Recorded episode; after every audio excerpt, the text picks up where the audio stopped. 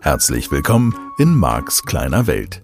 Dieser Podcast wird gesponsert von der Plätzer Academy. Ja, hallo, hier ist der Mark und weiter geht's. Haha, Hypnose, das große Thema. Ja, haben wir letzte Woche angefangen, machen wir direkt weiter. Womit eigentlich genau? Ja, vielleicht hast du beim Nachdenken über die Folge der vergangenen Woche dir gedacht, aber warum ist das so erfolgreich mit Hypnose? Und ich möchte dir dafür ein paar Ideen geben. Sozusagen ist keine Wahrheit, ist meine Wahrheit, magst deine Welt halt. Und zwar startet es wirklich bei diesem Gedanken, dass der Geist formbar wird wie Wachs, wie Herr Engelmann gesagt hat. Ich glaube, dass hypnotische Zustände, Trance-Zustände eben uns einen leichteren Zugriff auf die Datenbank geben. Also auf dieses, ich nenne das jetzt mal Unterbewusstsein, und nur damit wir beide miteinander geredet haben. Wir haben keine Idee, was wir mit Unterbewusstsein meinen. Das ist, ich sage mal, man kann limbisches System, Affengehirn, all diese Sachen da gibt es verschiedene Gehirnbereiche. Was genau das Unterbewusstsein ist, es ist mehr ein Arbeitstitel. Es ist natürlich äh, diese Geschichte, es gibt zwei Gehirnhälften. Wir sind heute gar nicht mehr so sicher, also wir sind immer noch sicher, dass es zwei Gehirnhälften gibt. ähm, es ist gleichzeitig so, dass mehr und mehr die Wissenschaft zeigt, dass unser Gehirn Tatsache holographisch arbeitet. Und dass die Arbeit von dem einen Gehirnbereich, von anderen Gehirnbereichen, zum Beispiel bei bestimmten Erkrankungen, übernommen werden kann, neu trainiert werden kann und neue Aufgaben lernen kann. Und diese Veränderbarkeit des Gehirns, die lange Zeit nicht für möglich gehalten wurde, die ist eben doch möglich. So, hypnotische Zustände, Trancezustände, entspannte Zustände, ich sag mal, das ist ja jetzt in der heutigen Zeit nichts Besonderes mehr. Selbst Spitzenmanager und vielleicht sogar Politiker, das wäre natürlich ein Highlight, sprechen davon, dass sie entspannte Zustände nutzen, dass sie sich gerne mal entspannen, dass sie die Gelegenheit nutzen, sozusagen auf mehr Informationen zuzugreifen. Ich weiß nicht, ob du dich mit Themen wie Silver Mind Control beschäftigt hast, was eine Methode ist, die im tiefen Trance-Zustand der eben geankert ist, der sehr schnell abgerufen wird. Ich gebe das jetzt mal mit meinen Worten wieder. Ähm, wo aber es letztlich darum geht, dass du auf dieses Gedächtnis, dein Gedächtnis, einen viel besseren Zugriff hast, wenn du in einem tief entspannten Zustand bist. Auch das Lernen in entspannten Zuständen, ähm, auch mit, mit entsprechenden technisch aufwendigen Apparaturen und so, ist längst erprobt und wird angewendet, jetzt nicht in der Schule. Schule lernt natürlich weiter wie vor 500.000 Jahren. Nur immerhin haben Menschen erkannt, dass diese entspannten Zustände den Zugriff erleichtern, die Möglichkeiten erweitern und zwar deutlich erweitern, die das Gehirn hat.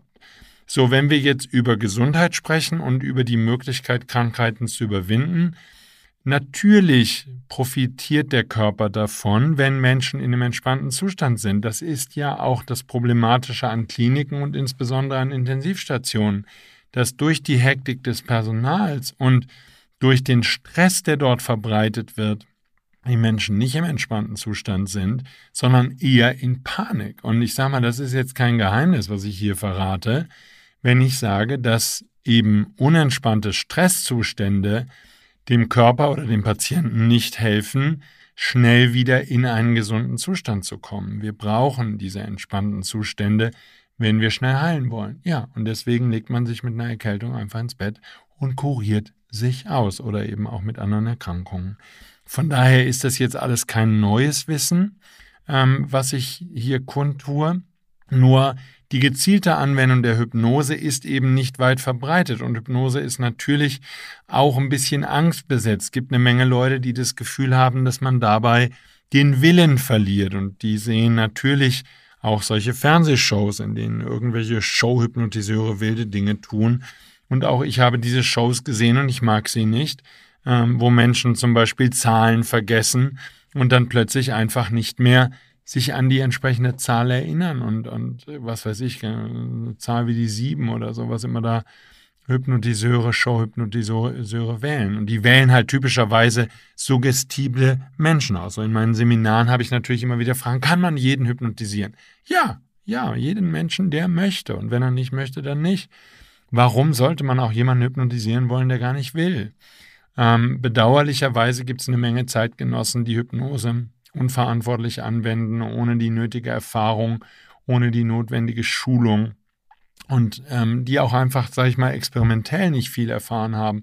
Auch Zahnärzte brauchen typischerweise einen kleinen Wochenendlehrgang, um Hypnose anbieten zu können, was ich persönlich für fahrlässig halte, weil Hypnose ist ein extrem wirksames Werkzeug und die medizinische Ausbildung im Studium ähm, oder auch in der Klinik umfasst überhaupt keine Hypnose. Und das ist auch der Grund, warum viele Ärzte sehr negative Suggestionen geben ihren Patienten, ohne dass sie es wissen. Es ist immer das, was der Wanderprediger vor 2000 Jahren schon gesagt hat. Vergib ihnen, denn sie wissen nicht, was sie tun. Und die wissen das wirklich nicht. Und eine Menge ähm, der negativen Wirkung ähm, auf Menschen, die in Krankenhäusern passieren oder während OPs, ähm, die Trance, die da herbeigeführt wird mit Narkosemitteln, schaltet das Gehirn nicht aus. Diese Menschen sind nicht tot und ihr Unterbewusstsein verarbeitet die Information. Und da kann man sich jetzt belesen, da gibt es OPs, bei denen, was weiß ich, der Operateur über irgendeinen anderen Patienten mit seinem Kollegen geredet hat und gesagt, der macht es nicht mehr lang. Und der Patient ist an einer sehr simplen OP gestorben, weil dieser Arzt während der OP diese Suggestion gegeben hat. Das heißt, eine große Unbewusstheit auch bei Ärzten, wie massiv Hypnose wirkt. Und ich habe zum Glück eine Menge Ärzte in meinen Seminaren und kann ihnen tolle Dinge beibringen. Und diese Ärzte berichten zum einen natürlich entsetzt, wie schrecklich ihre Kollegen Sprache verwenden, aber zum anderen ähm, berichten sie eben auch, wenn sie dann wiederkommen, begeistert davon, wie sie hypnotische Kommandos, hypnotische Sprachmuster oder vielleicht sogar Hypnose mit tiefen Trancen oder mit zumindest leichten Trancen bei ihren Patienten positiv einsetzen, wie die Heilerfolge besser sind und wie sie sozusagen mit den passenden, mit der passenden Verwendung von Sprache dafür sorgen können, dass die Heilung schneller, einfacher, leichter verläuft oder dass auch Schmerzen verschwinden oder zumindest deutlich erträglicher werden.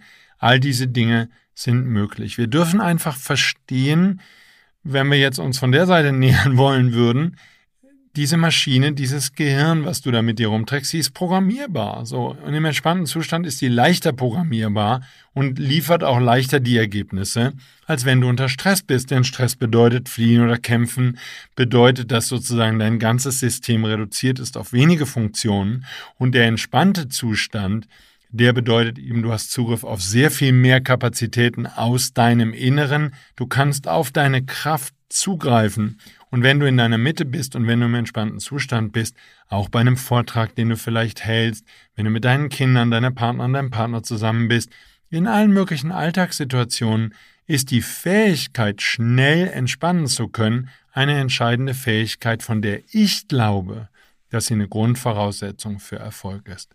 Und das ist einer der Gründe, warum ich mich so intensiv und so ausgiebig und auch schon seit vielen, vielen Jahren mit Hypnose beschäftige, und davon so begeistert bin. Ich kann mit hypnotischen, mit entspannten Zuständen sehr viel schneller Lernerfolge erreichen. Die Teilnehmer sind regelmäßig begeistert, wie viel sie aus den Kursen mitnehmen, vielleicht auch in einem Podcast wie diesem.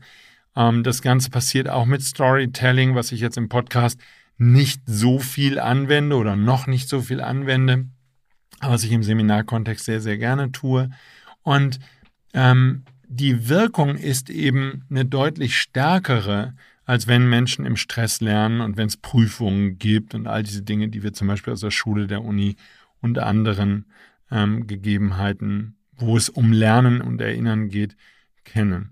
Menschen sind, das kann man, glaube ich, ganz grob zusammenfassen an der Stelle, Menschen sind am besten, am leistungsfähigsten in entspannten Zuständen. Und ich habe natürlich zum Teil auch Leistungssportler, wie die Hahner-Zwillinge, die halt ähm, ziemlich weit laufen, Marathonläuferinnen sind. Ich weiß gar nicht, ob die beiden noch laufen, aber die beiden waren vor Jahren im Seminar und haben durch die Trancen, die ich mit ihnen gemacht habe und durch das, was sie gelernt haben, über all diese Zustände ähm, dramatische Verbesserungen in ihren Zeiten gehabt und sind damit sozusagen für sich Bestzeiten gelaufen oder haben auch Erkrankungen deutlich schneller überwinden können durch die Anwendung und den Einsatz von Hypnose und sind vollkommen begeistert davon, was man damit erreichen kann. Und das ging eben zurück auf diesen Hypnotherapeuten, den ich da vor vielen Jahren ähm, kennengelernt habe, der halt damals schon mit Leistungssportlern gearbeitet hat. Und ich glaube, dass das, also, es müsste weltweit bekannt sein. Ich weiß weiterhin nicht, ob jetzt die Stars von Bayern München oder irgendwelche Rennfahrer oder so, ob die Hypnose nutzen, aber damit kann man natürlich Blockaden lösen und kann sozusagen das letzte Quäntchen noch rausholen. Und das ist das, was dieser Hypnotherapeut eben vor über 30 Jahren, rund 30 Jahren schon gemacht hat und ja auch schon 20 Jahre lang praktiziert hatte zu dem Zeitpunkt. Und der eben verstanden hatte, okay, wenn die Tiefenstruktur bei einem Sportler zum Beispiel an einer bestimmten Stelle ähm, dafür sorgt, also die Erfahrung und natürlich auch die limitierenden Glaubenssätze, die Ärzte haben, ähm, und diese Sportärzte, die die Sportler betreuen, haben eine Menge negativer Suggestionen und haben eine Menge Vorstellungen davon, wie lange bestimmte Brüche heilen müssen oder wie lange bestimmte Dinge dauern. Und es ist einfach nicht wahr. So, das hängt natürlich davon ab, wie sehr sich derjenige darauf einlässt, wie sehr der Sportler bereit ist, damit zu arbeiten und so. Da kann man schon witzige Sachen machen. Und ich erinnere mich, dass Anna Hana für die, für die Läufe, die sie gemacht hat, sich witzige Sachen in der Trance dazu gemacht hat. Die hat sich vorgestellt, wie sie bei jedem Kanaldeckel Energie bekommt, wie so Super Mario. Und damit ist es ihr leicht gefallen, diese Strecke zu laufen und so. Und es wurde eben nicht schwer, das was bei vielen Marathonläufern ist. Und ich erinnere mich, dass damals die ähm, ARD, glaube ich, ähm, über diesen Berlin-Marathon berichtet hat. Und ich hatte einen Teilnehmer, der das gesehen hat, der liebe Günther. Und Günther rief mich dann an oder kam immer vorbei. Also, sag mal, ähm, kennst du die Hana-Zwillinge? ja, ja, die waren im Seminar. Er sagt, ah, ich habe neulich den Lauf gesehen, ich habe mir schon gedacht, da stimmt irgendwas nicht, da hat doch Marc seinen Finger im Spiel gehabt. Und ich fand es sehr lustig sozusagen, weil es ein sehr schönes Beispiel ist. Mir geht es nicht darum, Sportler noch erfolgreicher zu machen, wobei ich es toll finde, wenn ich das kann. Und das andere ist, wenn ihnen dadurch der Sport leichter fällt, wenn sie nicht mehr so kämpfen müssen. Das, was bei vielen Sportlern ein Riesenthema ist, das ständige Kämpfen. Und ich habe das deshalb erwähnt, weil es ist nicht nur, dass wir mentale Höchstleistungen im entspannten Zustand bringen, viel mehr als im angespannten Zustand. Dasselbe gilt für sportliche Leistungen genauso. Wenn unser Körper entspannt ist, wenn diese Supersportler regelmäßig Trance machen und Hypnose nutzen für ihren Erfolg, dann können sie eben in einem entspannten Zustand sehr, sehr viel bessere Ergebnisse bringen, als wenn sie unter Stress sind und wenn sie mit dieser maximalen Anspannung die Leistung erbringen. Und es gibt zum Beispiel bei Marathonläufern, das ist total krass, was es da für limitierende Glaubenssätze gibt. Die meisten Marathonläufer, die professionell Marathon laufen, die davon leben, laufen überhaupt nur zweimal im Jahr. Also bei einem Wettkampf mit, ne? Die laufen sonst auch ein bisschen. Aber ich fand das total faszinierend. Ich bin ja völlig unbeleckt von diesen ganzen Sportarten, weil ich zum Glück mich damit auch nie beschäftigt habe und damit habe ich keine limitierenden Glaubenssätze. Es war aber total faszinierend, was die über Welt glauben. Also dass nur Afrikaner, ich glaube typischerweise Kenianer, aber es gibt auch ähm, Menschen aus anderen afrikanischen Staaten, die da irgendwie zur Weltklasse gehören. Absolut faszinierend. Und das sind Beliefs, die in diesen Menschen sind und die deren Trainer setzen und deren Ärzte setzen und so. Aber man kann angeblich nur zwei oder dreimal im Jahr in so einem Wettkampf teilnehmen. Ich, ich sage, warum? Warum? Ja, weil die Muskulatur zerstört wird, wenn man da bei diesem Wettkampf mitläuft und so. Ganz schreckliche Dinge haben die mir erzählt, die die Ärzte darüber glauben. Und dann sage ich, ist es wirklich so? Also ist es weltweit, ne? Beliefsystem, Metamodell der Sprache, einfach mal wirklich, gibt es niemanden, der häufiger Marathon läuft, sozusagen? Alle faule Säcke zweimal im Jahr? Nicht faule Säcke, die müssen immer die Muskulatur wieder aufbauen, die sie komplett kaputt machen bei so einem Wettkampf angeblich. Und es gibt wohl einen Japaner, der 10, 11 Mal im Jahr an Wettbewerben teilnimmt. Und niemand fragt, was dieser Japaner anders macht. Ich habe eine These, ich habe ihn nicht kennengelernt, aber ich habe eine These, der nutzt Hypnose und der läuft nur auf 80 Prozent seiner Kapazität und läuft trotzdem auf Weltklasse-Niveau. Ähm, das sind ja alles nur Suggestionen, das ist nur das, was das Gehirn glaubt. Und Hypnose ist an der Stelle absolut faszinierend. Und ähm, ich habe zum Beispiel bei diesem Seminar von Herrn Enkelmann, das ich vor vielen Jahren besucht habe, habe ich zum Beispiel ein Video gesehen, wo sie einem Mann in die Handinnenfläche eine Geldmünze legen, einfach ein, weiß nicht, Centstück oder damals Pfennigstück oder so. Und in der Trance suggerieren sie ihm, das ist wieder so die typische Stelle von Hypnose, wo ich sage, wow, und was hilft das jetzt? Es ist trotzdem spannend, bleibt dran, hört zu. Ähm, sie suggerieren ihm, dass diese Münze in seiner Hand heiß wird. Und das, was passiert ist, dass er eine Brandblase an der Stelle hat, wo vorher die Münze gelegen hat. Und dies ist eine, Suggest eine kurze Suggestion, das das, was man in diesem Video sieht. Uraltes Video, VHS-Kamera oder so, keine Ahnung, aber ich erinnere mich an das Video.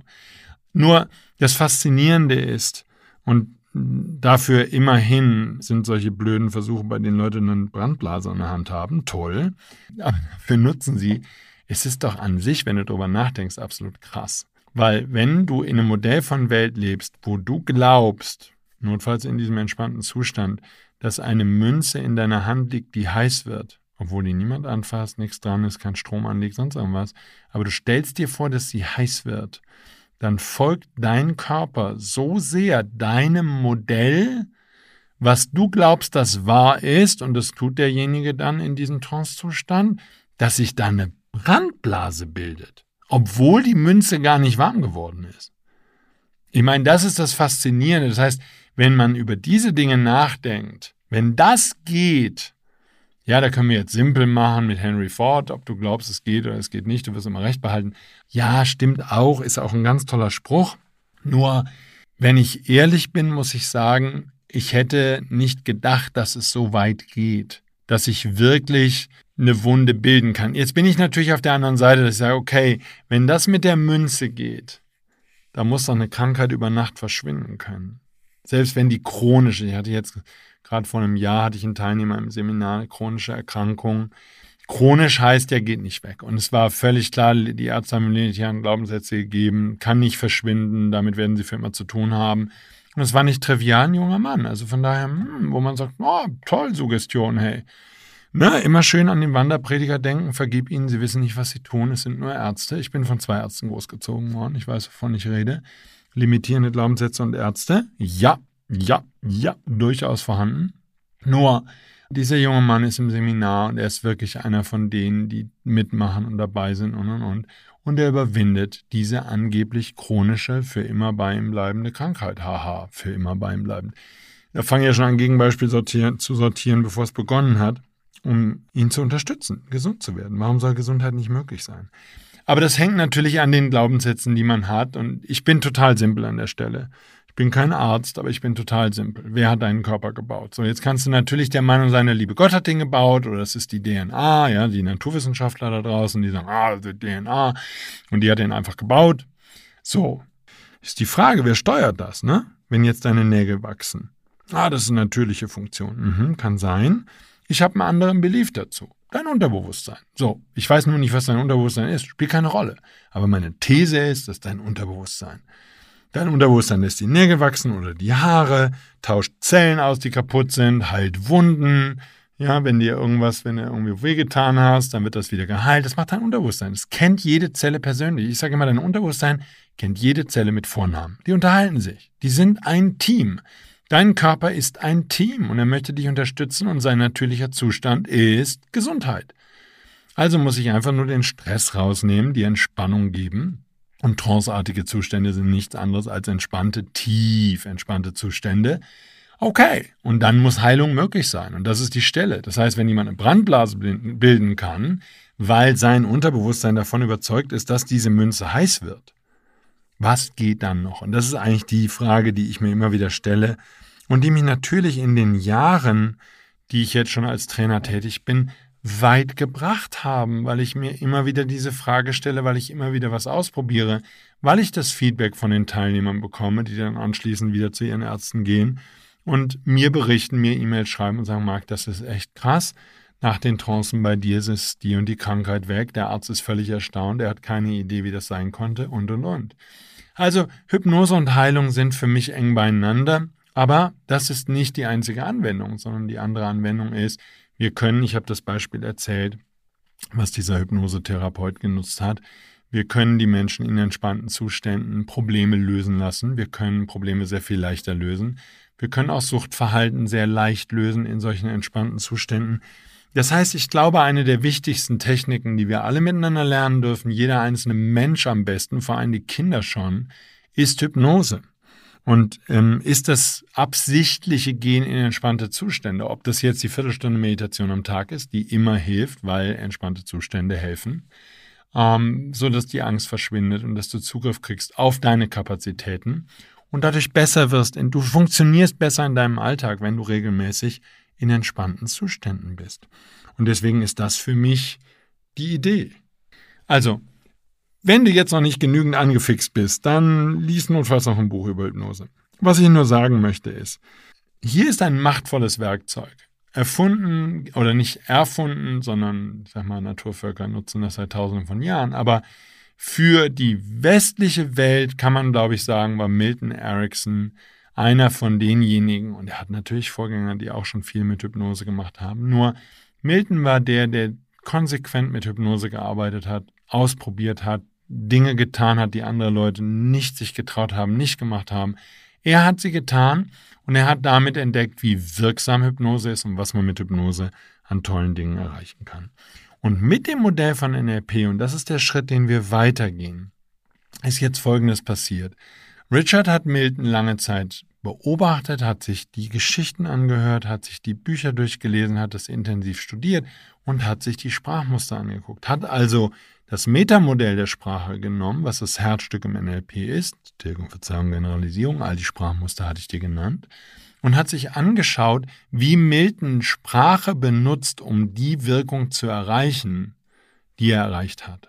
Und dabei ist eben was Faszinierendes rausgekommen.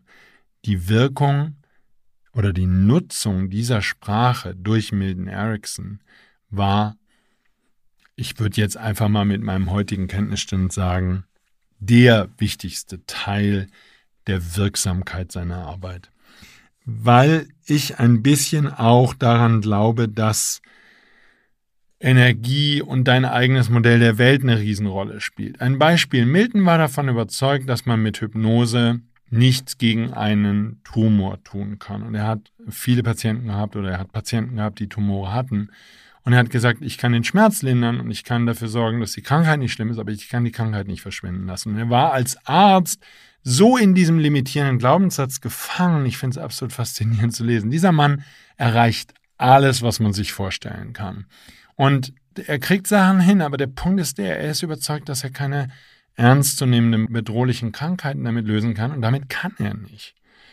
So, das bedeutet irgendwo schon über die reinen Sprachmuster hinaus, über die wir in den kommenden Wochen in diesem Podcast reden werden, scheint ein anderer Teil der Erfolge dessen, was ich mit Hypnose und Trancezuständen erreichen kann, damit zusammenzuhängen, was ich persönlich, ich als derjenige, der die Hypnose mit dir macht, für möglich halte da ich schon so viel erlebt habe und da ich schon so viel ausprobiert habe und da ich schon so viel gesehen habe, was Teilnehmer von mir berichten und erlebt haben mit Hypnose und mit tranceartigen Zuständen und mit all dem, weiß ich, wie machtvoll dieses Tool ist und ich bin absolut davon überzeugt, dass sich damit alles, nahezu alles lösen lässt.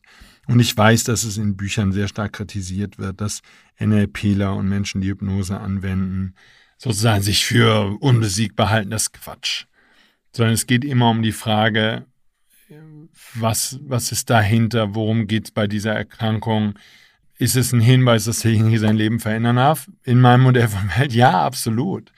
Und ist derjenige bereit dazu? Das ist individuell verschieden und und und. Ich will mich gar nicht rausreden. Ich will nur sagen, es gibt eine Menge Faktoren, die eine Rolle spielen, wenn Menschen heilen wollen. Und ich will nur sagen, Hypnose ist ein wichtiges Werkzeug für die Menschen, die bereit sind, sich zu verändern. Und deswegen gehen für mich das Modell des NLP und der Hypnose Hand in Hand.